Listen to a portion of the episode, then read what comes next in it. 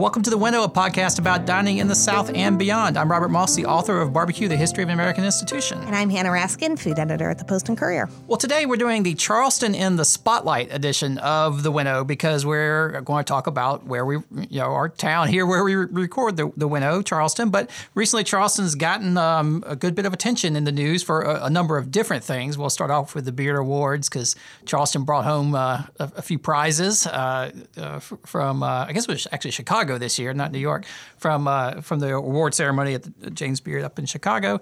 And then uh, some of those award winners are hitting the road and, and expanding beyond uh, the, the, holy city here. And finally, we'll look at some of the new and perhaps interesting things under the spotlight in Charleston when it comes to dining. So, Hannah, first we'll start with the the Beard Award, the James Beard Foundation Awards, and I think we're all really uh, happy here in Charleston that our, our uh, almost, I almost call it's not quite our hometown uh, barbecue guy because he's really from Hemingway, South Carolina. But Rodney Scott, who is now a uh, Charleston resident, I guess, because he has opened Rodney Scott Barbecue here, won of all things Best Chef Southeast for a barbecue joint.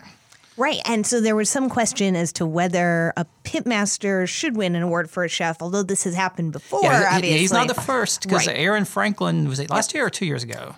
It's at least two years Two years ago. ago, took home Best Chef that was still in South, okay. Southwest. Southwest. The best chef Southwest uh, for his barbecue restaurant in uh, in uh, in Austin, Texas. And I think I would I would say that Franklin and and Scott's restaurants are very similar in sort of like um, you don't wait as long at Rodney's, but in terms of like you know, it's you, you order the counter. It's good old fashioned barbecue. It, you're not eating off of fine china or anything like that. Certainly not the kind of place that even five, much less ten years ago would have been up. Uh, would have had the, the the cook up for best chef, but uh, indeed the times have changed. The times have changed. And I think uh, some people did distinguish it from the Franklin win just because Aaron Franklin is a white guy and a hipster, um, which is a very different background than Rodney comes from. Um, but there, the support obviously was tremendous because he won, and it is by popular vote. So um, people love Rodney Scott, and you could tell that in the room. Um, I, I, should say here that I'm a member of this committee, the Restaurant Chef Committee. So um, I am part of all the decision making uh, prior yeah, so to the popular vote. We won't so talk about what goes behind exactly. goes behind so the scenes. There's but. a lot here that I can't say, but I can say that I was I did get to go to the awards gala, um, and it was really just gratifying um, to hear that room just explode for Rodney and for all the other winners that night who represented, um, you know, women, people of color. Um, it was a, a, good night for diversity. yeah, it, it definitely was a much more diverse slate of, of winners than, than we've seen in past years, and yep. and that was something that yeah certainly got a lot of attention, a lot of notice from people in the room and people in, in the press and, and elsewhere. Yep you know, um, I talked to Stephanie Barna uh, here at the Post and Courier right after the, the win, and we, we sort of talked a little bit about Rodney's win. It reminded me of back around 2006 when another Charleston restaurant, I think it was 2006, maybe 2008, uh, when when Robert Stehling at the Hominy Grill uh, took home the best chef southeast, and I remember at the time there was a lot of controversy over that because um, Hominy Grill, though it is certainly a sit down restaurant with with waiter uh, waiters and waitresses, you know, table service, and, and I think even a cocktail list and all that. It's really not what you would think of as your traditional fine dining restaurant. Serves breakfast. In fact, I think breakfast probably is still its most popular. Uh, it's all that's meal. left. Yeah, right? they got rid of dinner. oh, they got rid of dinner, but yeah. they still do yep. lunch. But still do but lunch. It, you know, it, it, even at the time, it's like who, what chefs ever won an award for making breakfast at that time? It was really considered right. Unusual. I thought I was really glad you brought that up because I, I, I wouldn't have thought of it. I wasn't in Charleston at the time, and it does make sense that there's certain dishes that you don't associate with a James Beard Award, and I think part of that is that balance between tradition and creativity. You know, I think um, Robert is very candid about you know he learned from certain people who learned from certain people, um, and he's not saying that you know no one's ever had anything this good before. It's just saying you know I'm making this the best way it can be made, which is which is different than you know. Um, Definitely, and that was the time when Southern food was sort of on the rise. You know, it was before Charleston really broke out on the scene like it did. You know, with, with, with Sean Brock and Husk and all that. But it was sort of the lead up to it, and I think it was this recognition on the part of the Beard Awards that okay, you don't necessarily have to be doing the super white tablecloth fine dining service. So I think we're at another inflection point now. You, if, if it was just Aaron Franklin winning it a couple years ago, that would have been maybe a blip, uh, you know, aberration. But now, not only did Rodney uh, get Best Chef Southeast, but we had several other pitmasters uh, who are who at least got semifinalist nominations in, in the Southeast and in the, in the Southwest. Um, so I think now, you know, next year, fair game. and I'm wondering fried chicken, burgers. What's next? We may see just about anything. Right, right, right. That's the question. That's the, what I was talking out with Stephanie when we assigned her the story, which is like exactly that. Like, what what is the next barbecue? Is my question because I think you're right. I think barbecue now has been totally um, normalized in that sense. Yeah, obviously, you know, Rodney Scott made a big splash. Were there any other notable winners who yes. sort of don't fit the mold? No. Uh, I mean, I think we have to note that Frank Stitt finally won. Yes. Just because we cover Southern food and dining. So Frank Stitt at Highlands um, had been up, was it 10 times? Um, many, many times. Yeah, and he's, yeah, yeah. Yes, and he's one of the, uh, you know, just if you call talk about the new Southern movement, which really started in the 80s and built in the 90s, he was one of the first ones in the South right. who would do things like put collards on a fine dining menu. And right. so influential to all the other chefs who followed Oh, he's so wake. highly regarded and so respected. But there, there is part of the voting process in the Beards is you can only vote for places where you have eaten. and so because of that, restaurants in New York and LA and San Francisco will always have an advantage over a restaurant in Birmingham. So anyways, well, he got, but, but Frank Stitt right. got his due. Right. And so that it takes some years. I think the more, you know, they see people see him showing up as a finalist, like, I need to get there. And finally, enough people got yeah. there. So. Now, I didn't see any outright, um, you know, I didn't see no one seemed to be writing articles or anything saying, you know, we're we're, giving pitmasters awards. Where has the, you know, where have all the standards gone? But I think there was some behind the scenes grumbling. Uh, there was certainly from the, I think the, uh, you know, the white tablecloth contingent. Yeah. There was some grumbling. There was also some grumbling here in the Low Country in Savannah because Mashama Bailey at the Grey was up for the award, um, and so to compare side by side what they do. Um, some emerge from that feeling like, well, Mashama is more of the traditional James Beard chef. Uh, interestingly, the owner of the Grey did blog about this, saying um, he, he, he agreed they do two different things, yep. and he felt Rodney was totally deserving. So it, it was Mashama's first time up for the award. There's a certain eligibility um, you have to fulfill. So this was her first time, and yep. I'm sure we'll see her I, again. I definitely. I mean, the the Grey has gotten so much just great publicity. I yeah. think it may just be a fact that uh, not as many people have gotten down to Savannah yet to, to sample it, yep. and uh, they certainly, if you're big into food and you're going to Savannah now, this upcoming year, you'll definitely check out the Grey. Oh, it's so definitely I, the place to go. And and we should say Gabrielle Hamilton did win that night, and that is um, Mashama's mentor. Mm-hmm. Um, and she was when I ran into her that night. Um, she was just thrilled for Gabrielle's Gabrielle's win. So. Okay, so we'll see. Uh, it, uh, I can't wait to see the, the, It's not so much who wins next year. I'm really curious to see the the semifinalists and finalists nomination slate next year, and just mm-hmm. see you know how different it is compared. You know, will we see a lot more people doing not not lower end, but just you know not not fine dining, more traditional regional cooking, that kind of thing. Uh, will right. we see a lot of meat and three show up, or or is it going to be you know back to to the folks with the wine list and the cocktail program. Well, it should be interesting. I mean, for years now, the semifinalist list has been pretty diverse. The problem has been pushing them through to win, and that did happen this year because you know everyone got woke. Like it was this was the year that, that that people were really paying attention. That what we have to now hope is that's not a fad, and that we don't now revert to the voting patterns that we've seen in the past.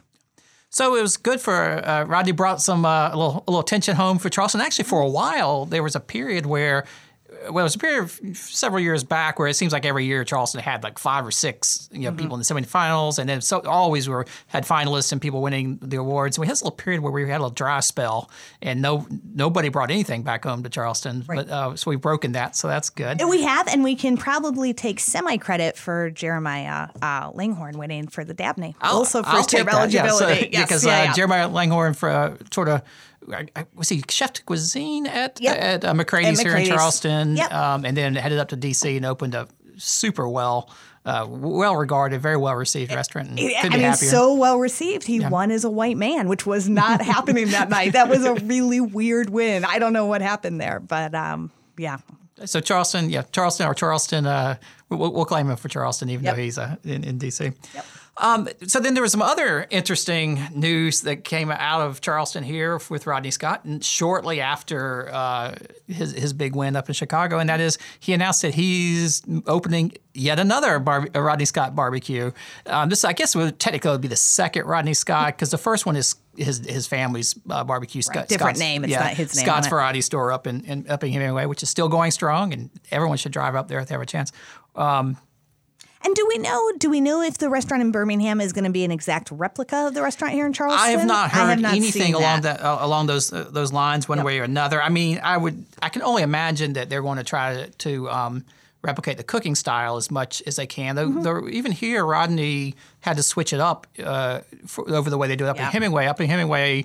You know, they had a detached pit room with these cinder block pits and they, a big, huge burn barrel out back, Right. you know, which is truly this massive burn barrel. Had to modify that here to do it inside the city. He has metal pits here, but they still burn wood down to coals and shovel up on, you know underneath the whole hog. So, but the style, the, the cooking style is very similar, but but there is there are differences. I would imagine, and and, and actually, if you go to another sort of very similar pattern is, as Rodney Scott was Sam Jones up in um, Ayden, North Carolina, who's third generation uh, pitmaster at. Uh, Skylight Inn Mm-hmm. in Ayden. Well, he went up the road to nearby Winterville and opened Sam Jones Barbecue. Yep. Very much a similar thing that Rodney did, which is it's a modern restaurant. It's sort of like at, next to this sort of small kind of area in, in Winterville, up, up near East Carolina University. And he built a huge pit house with, you know, unlike the old rustic one they have down in Ayden. And they have uh, they have beer. I, can't remember if they have cocktails or not. But they definitely have beer. They have a much broader menu and all that kind of stuff. Sort of like Roddy did here, which he has beer, which they don't have in, in Hemingway. So I can imagine you'll see a similar thing in in Birmingham, which will be keep the the uh, pit style similar, uh, but probably build a different, little bit different restaurant around it. Um, what's I think interesting is that Rodney's got backing in this is uh, with uh, Nick Pihakis of the Jim and Nick's uh, barbecue. I guess you can call it barbecue empire now. There are over 30 restaurants. He has several other uh, sort of s- southern regional chains up under his umbrella. But Nick sort of turned into a. It, it's a it's a curious thing. He's um, I don't know, is it incubating? He's he's he's building small little restaurant chains, working with pitmasters like Rodney, but like uh, others as well. Uh, I know he's worked with Pat Martin of Pat Martin's barbecue joint outside Nashville, and I can't remember Martin's barbecue joint now has six or so locations, and Yeah. uh, around uh, uh, Kentucky, there's one in West Virginia, there's a couple in in, in Tennessee. Well, it's interesting because in some ways now he's become sort of this self-appointed guardian of traditional barbecue styles. I mean, if, if if South Carolina whole hog barbecue is going to have a future, he's going to have a say in it. So Yeah. I, I I do think it's kind of interesting um, that that that you know that that he's watching over all this. Um, and I think for the good. I mean, I think um, you know the, these restaurants seem to do do really well. We know here locally. I think um, we feel like Rodney's restaurant is pretty true to what was happening in Hemingway as much as you can. Oh, can. definitely. I You mean, know- yeah, it's not like it's not a dumbed down version in any way of what you what you get up in anyway. It's very very similar. You know, with the with you know additional things in the menu, but you know like ribs, which they don't I don't think they serve in, in Hemingway. Um, but it is still the old pit cook whole hog with the same sauce and the same style. Yep. Well, I think it's interesting. I, I did go to uh, Pat Martin's place in Louisville, uh, not uh, not too long ago. Actually, been a couple times. And if you compare it to, this is why I think it, you may be able to sort of see how Rodney you know, Scott's barbecue will, will turn out in Birmingham. It, it's the same idea. Uh, Pat built his restaurant in Nolensville, Tennessee, right outside of Nashville, around this open pit, and it's actually out on the this, this sort of porch area where, where the customers can just gather around it, which is almost unheard of to be able to gather around Yeah. the pit. It's the same concept up in Louisville, but it's a very different layout um, than than the the Nashville restaurant. Again, it's in the suburban area. It's right next to like all these shopping malls and things like that. And there's Buffalo Wild Wings and you know, all your chain restaurants right there on this big six lane strip. And it's a huge building. And uh, but they did same idea. They built it around the pit. You, you as soon as you walk in, you just like smoke everywhere. You can just smell it in the air. Um, and you can sit right there. Uh, you know, at, this little it's like a little bar counter around it. If you want to, you can sit right there by the pit and watch the guys working on That's it and, and all that. So they've they've kept that part really true. And it's really you know you know, it's old style West Tennessee whole hog cooking. So you're keeping that alive. It's not some gas cooker or something like Right. that. But it is a large format restaurant with uh, probably a lot bigger tickets than you would have gotten at you know one of the old places out in the middle of, of West Tennessee. Definitely a lot larger. Ticket. Oh, right. It's going to be interesting because I would imagine at some point you can be in one city and go to Pat Martin's or go to Rodney Scott's. Well, yeah, So just it's it, yes, very Yes. very soon you'll you'll Yep. you'll have that, which is sort of uh, it's a, it's an interesting development because for so long you sort of had this bifurcation in the world of barbecue. You had the old places, mom and pop, you know, usually family joints that might would cook by the old techniques, and then you had the the national chains like the Sunnies and the um, um, oh Dickey's. That's it. Dickey's. Yep. That, yeah. So yeah, so there's you know you got your uh, your your your Sonny's, which is based in Florida. Then there's Dickey's Barbecue, and these have and uh, oh uh, Famous Dave's, which is actually out of Minnesota of all places. but yeah, they're what they were is just these national chains that sort of took barbecue all over the place, and they you know they are cooking on the, those you know combo gas assist cookers. The barbecue's okay, but it, it's not what anybody would call like the traditional you know old school barbecue or anything like that. But this is different. I mean, these are sort of it's these are sort of built around a personality like Pat Martin or, or Rodney Scott who really got national attention for the quality of their cooking and the traditional cooking. Um, and then they sort of had some backers come in and, and now are helping them go move, you know, sort of run one restaurant at a time to a you know more of a, a chain approach. So you, of course, the restaurant isn't open yet, but certainly Pat Martin's. You go to Kentucky, you're you're getting genuine West Tennessee style Mm-hmm. barbecue. I can only imagine you go to Birmingham, you'll get Pee Dee style barbecue Yeah. there, whole hog barbecue. It's an interesting take. It's not like this homogenation of homogenization where we're just getting this one kind of you know brisket and ribs Yep. style. It's it's like a, a, a new wrinkle. Right. Very interesting. I think it, we talked a while back on our sauce episode about Heinz doing a similar thing, Mm-hmm. which is rather than just launching Heinz's mustard-based barbecue sauce or whatever, they they enlisted pitmasters who are well known to and put their name on to bring sort of that blending authenticity with like corporate marketing Right. you know, to create an, an interesting new blend. Yeah, so I think that's that is interesting. I don't the um. I, I think you could see like the Pat Martins and the Rodney Scotts being much more in the, the line of the Dreamlands or the or the Gates's barbecue, mm-hmm. where they're you know, they're that smaller. They have a regional identity, but they're starting to get a lot more diverse. They're not or geographically diverse. They're not not necessarily trying to just conquer the. Rodney's not going You next at, to I mean, Savannah. i- you know. We talked earlier about what's the next barbecue. Gus's Fried Chicken has followed an expansion plan. It's Yeah, a they little bit certainly like that. They're kind of everywhere. Oh, So- hot chicken. Uh, no, fried chicken. No, well, no, saying- Oh, oh, yes. The next barbecue.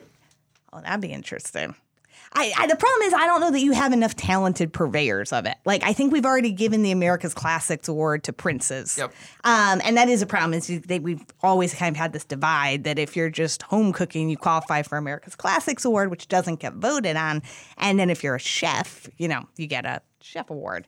Um, so I don't know who the I don't know who the talent would be that would be associated with hot chicken. I I, th- I would bet not hot chicken because yeah, hot chicken was such a thing so tied to Prince's. Yeah. A few other places picked up on it. Great, great big controversy of you know all the the white restaurateurs co-opting the the African American especially. But that that that sort of got started and and. And sort of uh, shot down's not the right word, but sort of quickly wrapped up. You know, it became very trendy. I think fried chicken in Mm-hmm. Fried general chicken. is probably Fried chicken has next. legs. I would say that. and, and breasts and thighs. Yeah. But you know, uh, I, I do expect that one because like uh, I do have to point out that. Uh, uh, just I saw today. Uh, congratulations, Hannah and Emery both. Oh, yeah. um, got n- no award nominees. yet. A little more spotlight for Charleston, but um, Hannah and Emery got nominated for is it the AFJ, which Yes, is the uh, Association of Association of Food Food Journalists for best online feature. Is that what it was? I think so. Digital, digital, interactive, something digital like that. feature Something like that. for the uh, barbecue. I'm not sorry, the fried chicken tour map that uh, you guys put together a little while back. We did a whole winnow episode on it as well. Ate a bunch of fried chicken with wine pairings. Um, but that that project got has gotten nominated, so we'll say best of luck in the finals as you as you come up. So hey, fried chicken, it, it could be next. Yep. So speaking of spotlights uh, here here in Charleston, Hannah, I know that th- this is when you mentioned this to me, I was surprised because I do remember back at um, during the Wine and Food Festival, there was a, a new, I think it was a brand new event this year that was a big hit, the the drag brunch. Yep. Um, Officially called Queens on King. Queens on King. What restaurant was was it? At a restaurant or was it it's an so funny space? you should Uh, ask. it was at the Patrick Properties uh, Oh, William okay. Aiken House. Yeah, interesting. Okay. Yep, yep, We- yep. Which was in the news just days just prior. days after, actually Yes. before. It, it just days before the story had come out about what Yep. Randall Goldman had done at the William Aiken House. Okay. Allegedly. Allegedly. yes. Allegedly The- but the, the news broke. And so Yes. interesting, I was swirling around at the same time. But the drag brunch was apparently a big hit. Enormous hit. It was one of the first events to sell out. Um, the executive director of the festival says it's one of the events she's most proud to have produced in her entire career. um, it was amazing. I I was there, and they brought in. Um, it was a, a mixed group of performers from here and from Atlanta. From uh, Lips is a club there, um, and so I think it was six queens and two stages, and just. I mean, hundreds of happy people. I mean, they loved it. And it was really very much what looks like the traditional festival crowd. O- older. Oh, I was say so. It was not like the young. No. No, I mean there were some young people, and I'm sure that's part of why they enjoyed doing this event. Is it probably drew some of those people, but for the most part, you know, older guys in seersucker suits. your traditional f- food festival crowd. Completely. Right, yeah. Yep. So it's sort of like it's two stages either end. So doing the drag show while you're eating your, your brunch. And, Correct. Yep. Yep. So they were kind of sashaying from one stage to the other. And so, I, I mean, I don't know how much of that food got eaten because people loved it. And so it was really interesting to me. Again, I spoke earlier about, you know, there had been sexual harassment allegations at that very site because they're, the allegations concerned the unwanted touching of women. And here we were with men just sticking their hands all over women. But of course, that was the way the event was structured. And so it was funny as I wrote my story. Um, the the general manager at Lips, who was put in charge of this show, told the ladies beforehand. He said, you know, don't um, don't expect them to be like throwing dollar bills. I don't think anyone here knows anything about drag or how to drag. There were dollar bills everywhere. everyone, everyone knew how it, how it worked. So. So huge success. So in the wake of this success, suddenly it's become the thing to do in Charleston dining. Everyone's looking for a way to distinguish themselves and draw more crowds. Well, I remember uh, for a while it was like the jazz brunch or something like that, where you'd have a nice Right. jazz combo over in the corner and champagne mimosas and very sophisticated. Well, it's interesting you draw this comparison because there are detractors to the idea of drag brunch. Um, because it now has been taken out of gay spaces. And so, what it is often compared to more um, frequently is the gospel brunch, um, where you have taken a particular cultural form that has political significance and completely ripped it out of context for people's entertainment. I'm trying to give you both sides of the story here. I don't even know how I feel about it, to be honest. Um, I am somewhat, I am somewhat troubled by it. That's why I wrote the story. Because I, boy, I mean, I think it's fantastic that you know Charleston has embraced this. Obviously, it, this is more diversity than we would have seen five or ten years ago. But the question is, how are they embracing it and why? Yep. And we, we, since we don't know the answer, I don't really know how I feel about this. But you can go now. Edmund's Oast Brewing Company is doing um, a regular Sunday drag brunch. Um, there are other restaurants too that have experimented with it since on a more like temporary or one-time basis. Um, but yeah, I, I'm seeing more and more press releases about come eat amongst drag queens. Well, so that's what interesting to go back to the, the gospel brunch, which Mm-hmm. is one that I always I even said jazz brunch because I, I don't feel like there's any real controversy of having like a quartet playing some nice soft jazz while you that's just nice music in the background. But gospel brunch is really mixing church with, particularly if it's on a Sunday, going out and you know drinking booze, which are things that most uh, churches where you find gospel music would not really condone. Uh, Right. You know, sipping. Uh, screwdrivers and Bloody Marys. Exactly. And so that's I think that's the similarity is is to perform in drag is supposed to be transgressive. It's it's not supposed to just fade into the background. That's the opposite of what drag is. Um, so that to me that's part of the concern. It's just turn it into something else. It- so the concern is that these drag queens become more of a spectacle. Well, they become more it- like you know, clowns. If, if, yes, it's, it's something though. Is it something you engage with and you're a part of, and it's, it's like a community thing where where you're building community, or is it more like, oh, here's a community looking at performers who are sort of different and weird, and you know, therefore it's it, you know, like I say, it's not a transgressive act. It becomes sort of a I don't know what's the right word, but Well, I'll tell you what it's become. It's become a big bachelorette party destination. This is really interesting. So it's not just Charleston that this is where this is happening. Um, Charlotte just got its first uh, all drag brunch restaurant. Um, they're all over Nashville because they they beat us for bachelorette parties in Nashville, um, and that is. I mean, I spoke to a man who started up gay. Um, he was a gay restaurant or club. Anyways, he started drag queen brunches. This is in DC, maybe uh, 20, 30 years ago. Anyways, primarily a gay clientele, so I started to say. Now he says he can't get um, anyone in there but bachelorettes. All he sees are straight white women. So and and haven't even been to one. What what type of music are they doing? Like the old They're doing their- music from the you know, the seventies kind of Oh no, ballads, It's- or they do more modern stuff, and so Yeah. it's, it's much more modern It's music. all very that. Okay. modern. Yes, yeah, yeah. And so it's been embraced by bachelorettes. So I interviewed a, a professor of, I believe it's gender studies at Oregon State, um, and she had written a piece about going to one of these clubs. This, in fact, was a gay club first in Portland. Um, had a drag queen tradition, and so she went to a show there recently with her partner. And they were the only people who weren't bachelorettes. And her partner turned to her and said, like, oh, do you think we could hold hands here? Now that's kind of crazy that in their own space they felt like they couldn't express themselves, right? It's so I, I, I don't know I don't know what to I don't know what to make of it. Yeah, well, when you roll the bachelorette parties, and nothing against bachelorette parties, it, just as a general thing, but that now means these are usually in these days weddings and it's all and bachelorette parties are all destination things. You're hopping on a plane, you're flying somewhere. You're not just going out on the town wherever you live and you know and, and you're having a bunch of drinks. You're you're making a whole weekend or week out of it. So now you're getting into the same mode of like you know.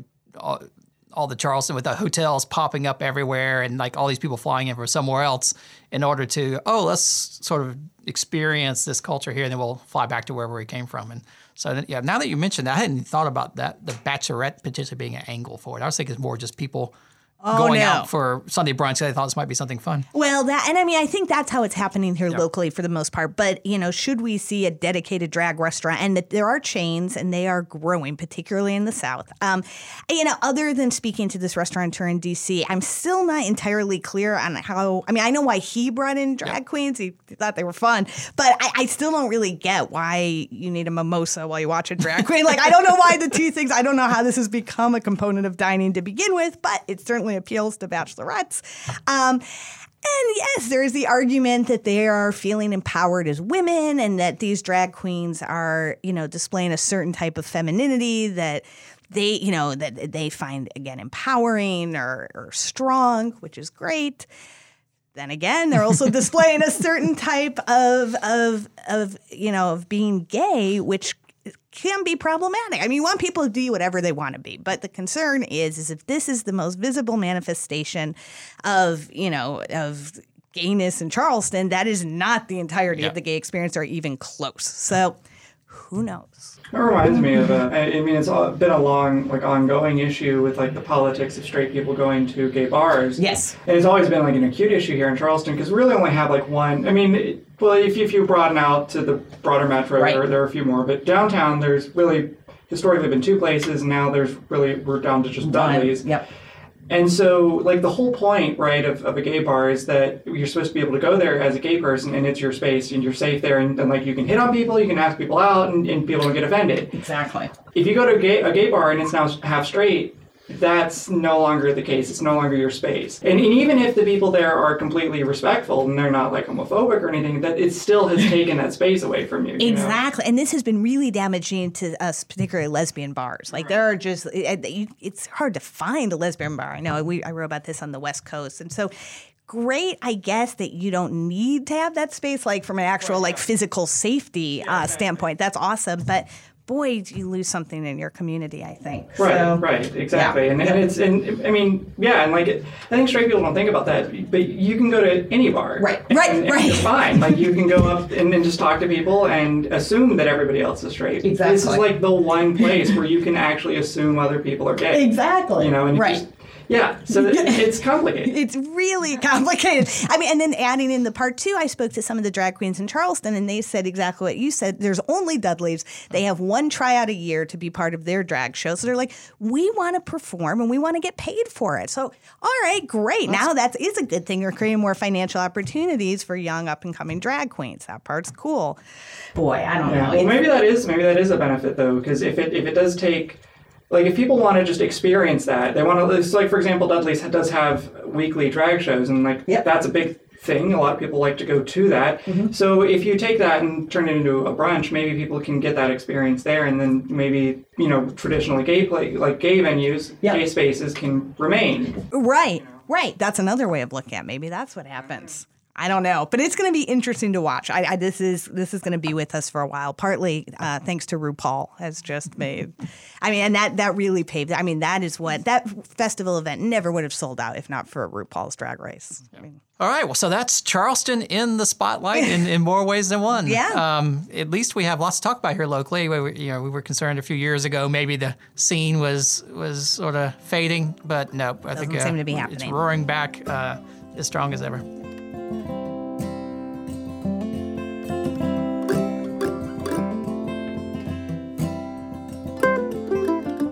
All right, and that is all for this edition of the Winnow. We recorded today's episode in the Spotlight podcasting studios at the Post and Courier Building in downtown Charleston, South Carolina.